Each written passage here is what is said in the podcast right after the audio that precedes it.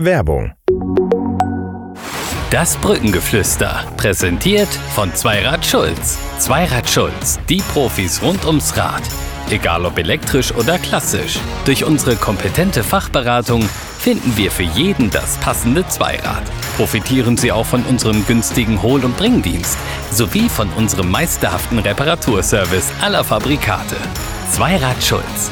Unsere Meister- und Ausbildungsbetriebe in Belm und Fenne beraten Sie gerne.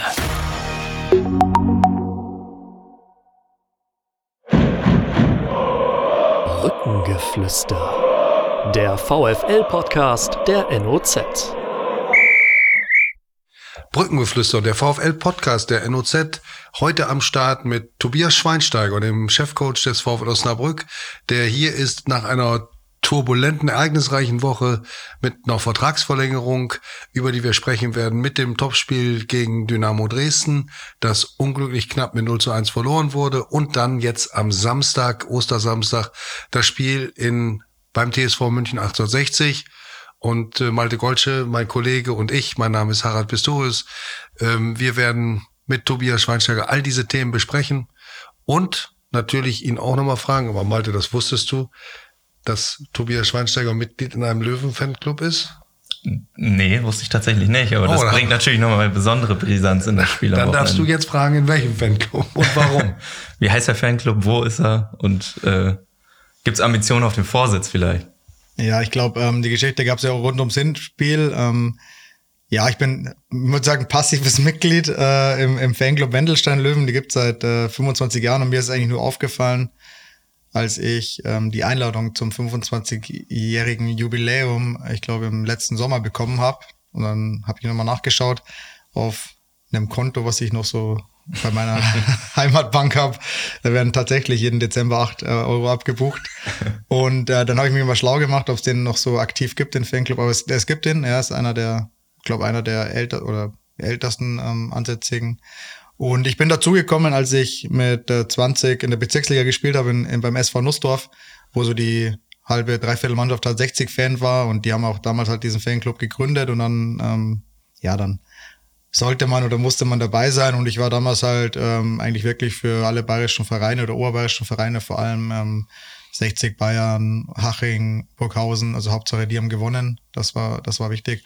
Ja, und dann hat man da mitgemacht, für damals waren es wahrscheinlich noch ein bisschen weniger als 8 Euro.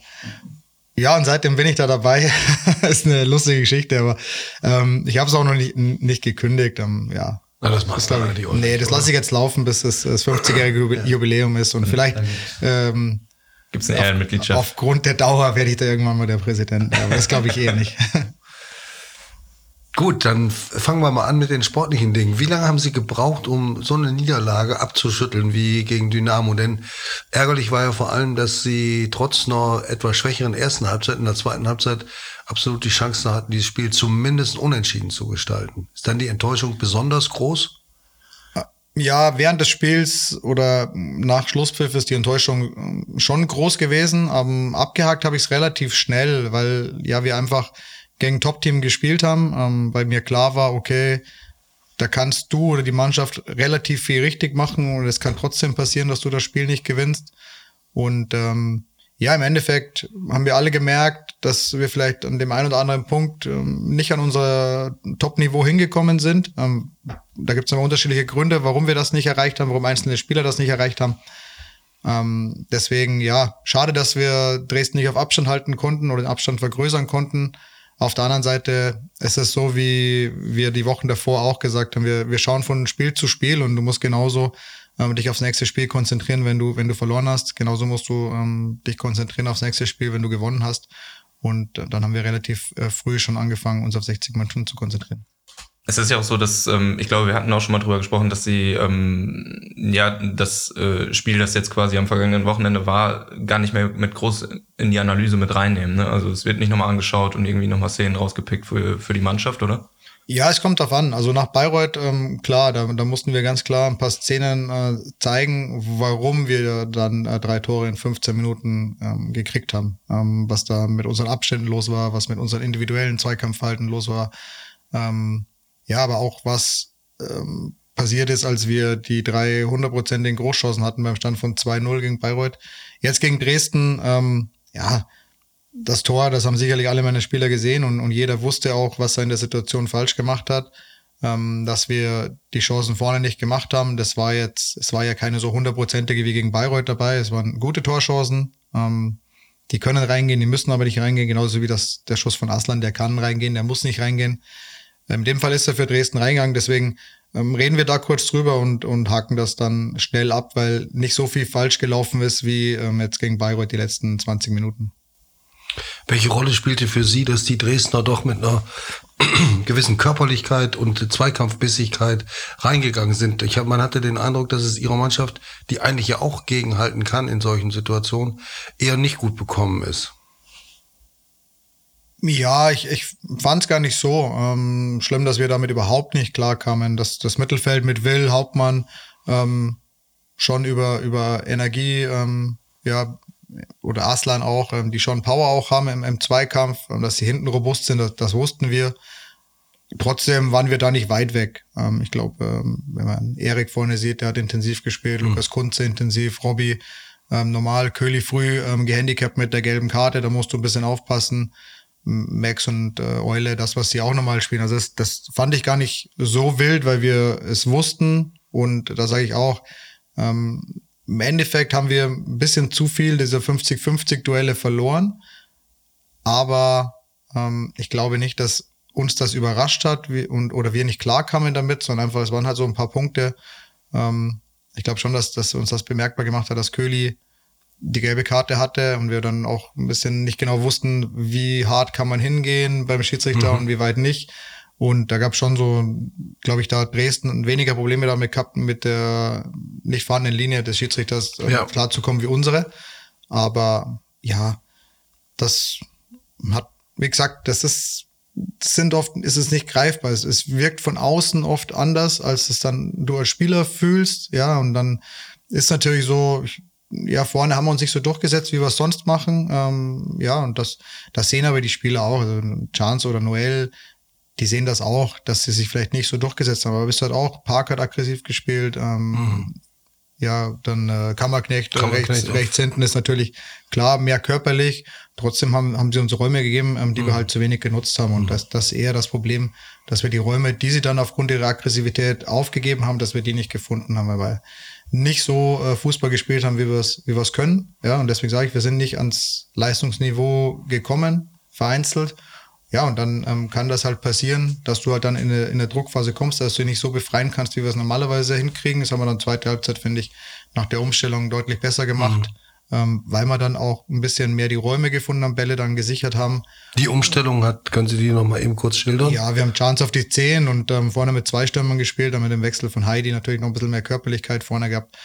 Das hilft dir dann schon, dann überspielst du dieses Mann gegen Mann im Mittelfeld und dann musst du halt über Laufstärke und ja, Bälle sichern und auch das Gefühl haben, wo können Bälle abfallen und da zweite Bälle gewinnen. Das haben wir dann zweite Halbzeit besser gemacht, aber ich glaube auch nicht, dass das so viel mehr war, aber es ist dann mehr ins Auge gefallen, weil du also, ja, 5, 6, 50-50 Bälle, die du erste Halbzeit vielleicht verlierst, gewinnst du in der zweiten Halbzeit und dann sieht man schon auch, dass sich das Spiel halt in die Hälfte der Dresdner verlagert hat. Und erste Halbzeit hat sich halt aufgrund dessen in unsere Hälfte verlagert. Das ist in der Liga, geht das auch relativ einfach über sowas. Und ja, im Endeffekt hätten wir uns belohnen müssen mit dem 1-1. Dann wären wahrscheinlich alle ein bisschen zufriedener. Es wäre nicht so aufgefallen. Man hätte wahrscheinlich gesagt, okay, erste Halbzeit war Dresden ein bisschen aggressiver, zweite Halbzeit wir. Und so hat man halt dieses Gefühl, okay, die waren eigentlich dauernd irgendwie aggressiver, was ja eigentlich gar nicht stimmt. Aber das Ergebnis drückt dann immer ein bisschen auf eine Seite, auch die Meinungen und die Sichtweisen für ein Spiel. Ganz kurz nochmal nachgefragt, haben Sie denn Sven Köhler jetzt rausgenommen wegen der Verletzung oder weil Sie Angst hatten, dass er von Mitja Stegemann dann abgeräumt wird? Nee, das nicht. Nee, wäre natürlich, gab auch 1, 2 Szenen in der ersten Halbzeit, glaube ich, wo ich auch ein bisschen, oh Köhli, pass auf. Bei dem Schiri weiß er nicht, aber das war schon, bei Köhli ging es einfach nicht mehr verletzungstechnisch weiter und er hat schon da 5, 6 Minuten extrem draufgebissen, dann konnten wir Pat zumindest nochmal zu Warmmachen schicken. Ja, das Ist natürlich schon auch für unser Spiel eine Umstellung gewesen, weil Köhli natürlich schon ein prägender Faktor ist im Moment auf der 6, über seine, vor allem über sein Coaching, über sein Leadership, und Pat hat ein bisschen gebraucht, ja, und ich fand es aber dann ordentlich, muss man echt sagen, bis auf die eine Szene hat vor dem Gegentor, ja, aber ich hatte jetzt keine Angst, dass er Gelb-Rot kassiert, aber natürlich weißt du immer, wenn du nicht bei 100% bist und musst vielleicht irgendwie mal blöd irgendwo hingreifen, kann das passieren, aber ich hatte jetzt nicht das Gefühl, wenn er nicht verletzungstechnisch raus hätte müssen, dass ich ihn runtergenommen hätte. Mhm. Sie haben Sven Köhler hier schon angesprochen. Wir können jetzt auch einen kleinen Blick nach vorne schon werfen auf 1860. Sven Köhler wird ausfallen, nicht nur wegen der Verletzung, sondern auch wegen der 10. gelben Karte. Erik Engelhardt und Florian Kleinhansel ebenfalls gelb gesperrt mit der 5. Das heißt, sie müssen ein bisschen umbauen, was die eingespielte Startelf sozusagen angeht. Es gibt viele Optionen. Gibt's, oder wie weit sind da jetzt schon die Überlegungen? Ja, die Überlegungen gehen natürlich gleich nach dem Spiel los. Das ist immer so. Und dann schaut man einfach, wie die Jungs sich im Spielsatztraining präsentieren, wie die Jungs sich diese Woche jetzt präsentieren. Wir haben heute sehr viel auf kleinen Räumen gespielt. Ja, da haben wahrscheinlich ein, zwei Jungs eher einen Vorteil gegenüber den anderen. Morgen werden wir viel auf großen Räumen spielen. Da werden wir noch mal ein paar Sachen ausprobieren. Wir haben verschiedene Möglichkeiten. Mein Pat hat jetzt auf der 6 schon ein paar Mal gespielt. Es kann auch sein, dass Robby auf der 6 spielt. Das wird wieder im Mittelfeld auf der 8. Platz frei machen. Für Wolf, für Wähling. Da haben wir genügend. Vorne können wir Erik ersetzen mit Felix, mit Leo, mit Heidi. Da haben wir auch Möglichkeiten. Wir können auch mit Raute spielen, das haben wir auch schon ein paar Mal gemacht. Dann könnten wir alle Mittelfeldspieler unterbringen. Deswegen links hinten haben wir Hasi und Niklas, die das schon gespielt haben. Ja, da haben wir Möglichkeiten. Wir werden die Woche testen und dann schauen wir auch, wer sich gut präsentiert, ja, wer vielleicht den Eindruck macht, dass er sofort da sein kann, weil ich glaube schon, dass es in München jetzt nach dem Sieg gegen Ingolstadt passieren kann, dass die loslegen wie die Feuerwehr mit dem Publikum, und da musst du dich erstmal extrem wehren und dagegen stemmen und dann mit Nadelstichen das Ding ein bisschen umdrehen. Und da müssen wir schauen, wer kriegt das von Anfang an direkt mental vor allem hin. Ich hätte auch noch gedacht, dass Henry Rohrig auch links eine Alternative sei. Sie haben ja neulich auch mal betont, dass er im Grunde beidfüßig beide Seiten spielen kann. Der kann beide Seiten spielen. Ich glaube aber trotzdem, dass das wahrscheinlich auf einen Linksfuß rausläuft. Mhm. Auf einen echten Linksfuß. Ja, Henry ist dann schon mehr Rechtsfuß. Ich konnte auch klar mit links ein bisschen was, aber mich dann doch eher beim Ball auf rechts besser gefühlt. Bei mir ist es ganz klar der Linke. Ach so. Ja, ich wollte es wissen, aber ob du beidfüßig bist. Ich bin keine Option für die Linksverteidigerposition, eindeutig. Gut, aber die anderen Positionen, Chato haben Sie erwähnt, er hat das Spiel, er braucht eine Anlaufzeit, das hat er aber auch selbst gesagt, dass das erklärbar ist, nicht? Wenn so eine lange Zeit ohne, und er gehört ja zu den Reservisten, die noch ein bisschen mehr Spielpraxis hatten als andere, ist er doch relativ oft eingewechselt worden, war übrigens in jedem Spiel im Kader, ne? Ja, Pat ist ein super Charakter, sehr zuverlässig. Du weißt, du kannst dich auf ihn verlassen. Wenn er reinkommt, funktioniert er relativ schnell, kann zwei Positionen spielen. Und gibt der Mannschaft halt immer Energie, auch wenn er auf der Bank sitzt, er pusht, er feuert an, kann gutes Feedback geben. Das bringt viel mit für einen Spieler, den man gerne im Kader hat. Und deswegen habe ich auch nie ein Problem, wenn ich ihn einwechseln muss. Er ist ja gekommen mit der Option, Stammspieler zu werden, oder nicht der Option, sondern der Erwartung. Das war ja bei den meisten seiner Clubs zuvor auch. Wir haben jetzt mal in dieser Woche ein Interview mit ihm geführt. Da ist eine Kernaussage. Erstens, wenn die Mannschaft erfolgreich ist, dann habe ich auch Erfolg, egal in welcher Rolle. Und zweitens, auch Reservisten haben ihren Anteil am Erfolg. Können Sie vielleicht nochmal so konkret wie möglich schildern, wie Sie mit diesem Thema umgehen, dass etliche Spieler gerade nach der Winterpause relativ wenige Spielanteile bekommen haben, weil sie ja ihre Startelf aus gutem Grund auch nicht verändert haben?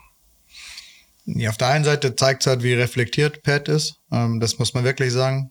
Ist schon so, dass ich ab und zu mal ein Gespräch mit ihm führe, weil ich auch merke, er ist dran, er gibt Gas und ist dann auch so in der Vorbereitung, muss dann oft als Innenverteidiger aushelfen, und es war schon auch ein Punkt, warum wir Niklas Wiemann auch verpflichtet haben, und Pat hat einfach im Training auch noch mehr auf der 6 die Einsatzzeit zu geben.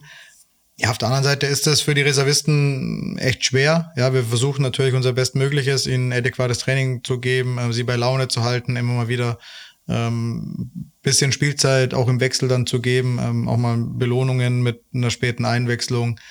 Und trotzdem weiß ich auch, dass die Jungs gern spielen würden. Also das ist einfach so. Ist natürlich auch ein Gedanke, den wir uns vielleicht auch fürs nächste Jahr noch mehr reinschreiben, vielleicht noch ein paar mehr Testspiele auch reinzudrücken, um den Jungs halt einfach 90 Minuten zu geben, Großfeld, weil die im Spielersatztraining spielst du halt oft einfach 5 gegen 5, es geht einfach nicht anders. Ja, das sind auch Punkte, die wir auch nochmal dann in der Analyse dann besprechen müssen.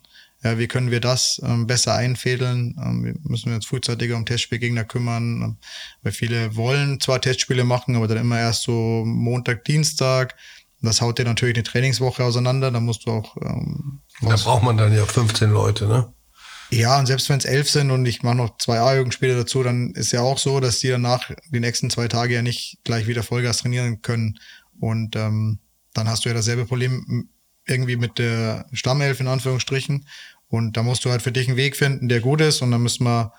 Ja, ich glaube schon, dass wir nächstes Jahr noch ein paar Testspiele mehr reindrücken. Die könnten dann. Wir haben jetzt probiert, noch ein paar Testspiele zu kriegen. Dann ist halt immer recht schwierig mit Gegnern. Aber ich glaube, da müssen wir auch einen Weg finden. Ich kenne mich ja, dass ich, wenn ich in der Stammelf habe und die funktioniert ganz gut, halt immer sehr spät wechsel. Das ist leider so für die Jungs, die draußen sind. Ja, und das sind auch so Sachen, wo ich auch noch ein bisschen lernen muss, ein Gefühl dafür kriegen muss, auch mit beim Staff und zu schauen, wo können wir da noch mehr rausholen. Ich würde gerne noch, jetzt sind wir zwar ein bisschen weggekommen, aber ich würde gerne noch einen ähnlichen Fall ansprechen, wie es bei Patterson Chato ist, nämlich Leandro Potaro, der ja auch als Stammspieler vom SCVR gekommen ist, eine gute Saison gespielt hat letztes Jahr, jetzt aber ja ziemlich wenig zum Zug kommt. Hat am Anfang der Saison noch relativ viel gespielt, aber nicht so die Leistung gebracht, die man sich vielleicht auch erhofft hat. Warum macht's nicht so richtig Klick? Gute Frage. Ich würde es mir wünschen. Leo ist, glaube ich, ein Spieler, der sehr viel Vertrauen in Anführungsstrichen über die Einsatzzeit braucht, weil er das gewohnt ist. Ist natürlich bei uns im Kader auch nicht so einfach. Ich kann nicht einfach Spielzeit verteilen. Dann muss er schon auch Leistung bringen.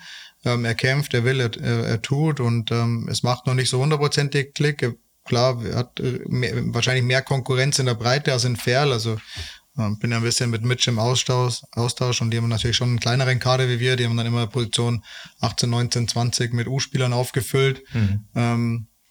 Da kannst du natürlich ein bisschen mehr Spielzeit verteilen und ist vielleicht auch für ihn Learning auch, ja, sich da auch noch mehr reinzubeißen. Ich glaube auch, er ist vom Gefühl her eher so ein Spieler, den du von Anfang an spielen lässt oder gar nicht. Das klingt vielleicht ein bisschen fies, aber es gibt so Spieler, die können halt super in Spiele kommen. So wie Jannis Wolf. Jannis zum Beispiel, ja. Heidi macht das ja auch richtig gut und es gibt Spieler, die brauchen das von Anfang an und Leo hat in Ingolstadt gut gespielt. Mhm. Ich glaube, jeder, der dort war und da war Ingolstadt noch nicht. Da war Simakala gesperrt, genau, ne? Mhm. Genau, noch nicht so wild wie jetzt zum Beispiel am Montag. Hat es da gut gemacht und das sehen wir natürlich auch. Trotzdem hat er halt brutale Konkurrenz da vorne und die Jungs machen es halt einfach richtig gut. Wo sehen Sie ihn denn, auf welcher Position? Ich habe mal gehört, dass er eigentlich seine Stärken vor allem in der Strafraumspitze entfalten könnte. Oder? Ja, Leo ist so ein bisschen falsche 9, eher rechts vorne, das sind eher seine Positionen. Hat er am Anfang unter Daniel noch ein paar Mal auf der 8 gespielt. Ja, wenn du da dann mit einer gewissen Qualität, die er mitbringt, mehr Spiele machst, dann gewöhnst du dich auch daran. Ich glaube, dass seine besten Spiele entweder im Zentrum vorne, wo wir halt schon brutale Konkurrenz auch haben, oder rechts vorne bringen kann. Ganz weitgehend unbemerkt hat sich ein kleiner Konkurrenzkampf im Tor entwickelt, und zwar bei der Nummer 2. Es gibt einen Wechsel zwischen Laurenz Beckemeyer und Daniel Adamczyk. Ist das so? Ist das richtig wahrgenommen, dass das auch dann eine Belohnung für die bessere Trainingswoche ist, wenn dann ein anderer Torwart auf der 2 sitzt hinter Philipp Kühn? Ja, ist schon so. Wir schauen uns die Jungs ganz gut an, die auch dahinter sind. Also nicht nur so, dass wir unseren Fokus jetzt auf Pipo haben und die Jungs dahinter vergessen wir. Genauso was, als Daniel im Tor war, haben wir ganz genau geschaut, was machen die Jungs dahinter. Und so ist jetzt auch. Dann haben wir noch Böggi, der auch richtig gut trainiert, der dabei Spielzeit über die U19 generieren kann. Ich übersetze eben Luca Böggemann aus der U19. Genau. Und ja, die beiden, Daniel und Laurenz, machen es gut. Ich glaube, Laurenz hat im Winter nochmal einen Schritt nach vorne gemacht und deswegen haben wir da jetzt eigentlich einen Rhythmus, in dem sie sich abwechseln und trotzdem ist der nicht frei von Trainingseindrücken. Mhm. Es gab ja, also wenn wir jetzt schon über Torhüter sprechen, es gab ja den Wechsel vor der, im Herbst, sagen wir mal so, zu Daniel Adamczyk und dann den Wechsel wieder zurück nach der Winterpause. War das im Nachhinein die richtige Entscheidung? Also sowohl den Wechsel zu Adamczyk als auch den Wechsel dann wieder zurück zu Philipp Kühn? Ja, glaube ich schon. Ich glaube, Daniel hat sich in diesen Spielen entwickelt. Klar, natürlich auch Aussetzer drin gehabt, die falsche Mauer in Zwickau oder das Tor gegen Verl. Aber wenn man dann sieht, wie er in Meppen gehalten hat, wie er gegen Verl die zweite Halbzeit gehalten hat, das war schon ein Schritt in die richtige Richtung, auch von der Persönlichkeitsentwicklung her. Und mit diesem Rucksack dieses Tores im Rücken, ne? Genau, und ich glaube aber auch, war es für Pipo wichtig, zu merken, hey, ich muss vielleicht doch noch hier und da wieder ein bisschen mehr drauflegen, ein bisschen mehr Gas geben, und er lebt von Spannung und die hat er jetzt deutlich wieder hochgefahren. Über den Winter auch richtig gute Ausstrahlung und ich glaube, ich habe auch das Gefühl, er hält Bälle, die hätte er im Herbst vielleicht nicht gehalten oder hat er im Spätsommer auch definitiv nicht gehalten. Da reden wir auch öfters mal drüber. Ja, und mich freut es für ihn, dass er jetzt wieder auf einem Niveau ist, auf dem er schon mal war, und er merkt dann auch, okay, das harte Training, das brauche ich, und dann gibt er auch der Mannschaft Rückhalt, und dass er ein richtig guter Torhüter sein kann, das hat er ja schon ein paar Mal bewiesen, und ich glaube, dass es beiden geholfen hat, und ich glaube auch, dass sie beide auch von diesen Zeiten profitieren, genauso wie Daniel jetzt wieder an Themen arbeiten kann, an denen er vielleicht als Stammtorhüter nicht arbeiten kann. Mhm. Und das ist immer wieder gut, dass sie diesen, nicht, dass sie das wechseln, aber diese Erkenntnis haben, okay, ich muss das und das machen, um Bälle zu halten. Und ein junger Torhüter wie Daniel auch nochmal, okay, dann ohne diesen Druck an gewissen Themen zu arbeiten. Und Pipo hat jetzt gemerkt, ja, was er braucht, um sein Niveau zu erreichen. Und mich freut's. Ist vielleicht, das Learning war vielleicht nicht so angenehm für ihn oder aber sag mal so, wir haben das uns ja, ist ja nicht so, dass ich das alleine entschieden habe, sondern wir haben im Trainerteam besprochen mit Marcel Höttike. Und das ist schon gut, dass sich dann Dinge auch auszahlen, wo wir denken, okay, da könnten wir einen Mehrwert drin haben, nicht nur für uns, sondern vor allem für die Spieler. Vielleicht nochmal zurück zu diesem Problem Mangel durch Spielpraxis, die man braucht, um einen Kader wirklich in der Breite so stark wie möglich zu halten. Eine Möglichkeit dazu wäre ja, eine zweite Mannschaft zu führen. Nun haben sie gerade den Vertrag so lange verlängert, dass sie auch da sicherlich ihre Ideen haben. Halten Sie das für sinnvoll? Eine solche zweite Mannschaft, die hat der VfL ja vor einigen Jahren abgeschafft, auch aus Kostengründen, aber auch weil man geglaubt hat, dass man die Jugendspiele oder einige der Entscheider damals, dass man die Jugendspieler auf direktem Weg oder gar nicht in die erste Mannschaft zieht. Ist das eine Option für Sie, und wie würden Sie damit umgehen? Was vielleicht so ein bisschen Wunschkonzert und Realität? Ja, über das Thema haben wir jetzt explizit nicht gesprochen. Es ist natürlich so, wenn du eine zweite Mannschaft hast, dann musst du das auch bestmöglich ausführen. Das heißt, du solltest schauen, dass sie so nah wie möglich an der Liga der Erstmannschaft spielen kann, und dann müssen die Jungs auch top betreut sein, und dann kostet das auch eine Stange Geld, und solange das nicht finanziell machbar ist, bevor wir das nur machen, um den Spielern irgendwie Spielpraxis zu geben, dann ist es halbscharig, und das sagt man bei uns in Bayern, ich weiß gar nicht, wie es hochkant heißt. Wir lernen bei jedem Podcast lernen wir dazu semantisch. Ja, und fußballerisch. Ja. Genau, und deswegen, bevor man es nicht hundertprozentig macht, sollte man es gar nicht machen. Und wenn man das macht, dann muss es hundertprozentig sein. Und dann weiß ich aber auch nicht, in welche Liga man da einsteigen könnte und wie lange das dauert, bis diese Mannschaft dann auf dem Niveau ist, dass es auch was bringt. Ja, und dann ist die Frage, haben wir in der Zukunft, wenn diese Mannschaft so eine hohe Liga spielen kann, wie sie für uns benötigt wird, haben wir da immer noch so einen breiten Kader? Das sind ja auch Sachen, wie wir überlegen, ob wir sagen, okay, wir fahren diese Kaderstärke in der Breite ein bisschen runter, füllen hinten dran auf mit den 1, 2 besten U19-Spielern und haben trotzdem dann halt einen Stamm von 20 Profis oder 18 Profis. Du willst wissen, wie die Folge weitergeht? Das Brückengeflüster gibt's ab jetzt zusammen mit allen Vereinsinfos und Streams als VfL-Abo der NOZ. Freu dich auf alle Folgen in voller Länge und sicher dir zum Weiterhören einfach deinen kostenlosen Probemonat auf noz.de/abo-vfl oder klicke einfach auf den Link in den Shownotes. Viel Spaß!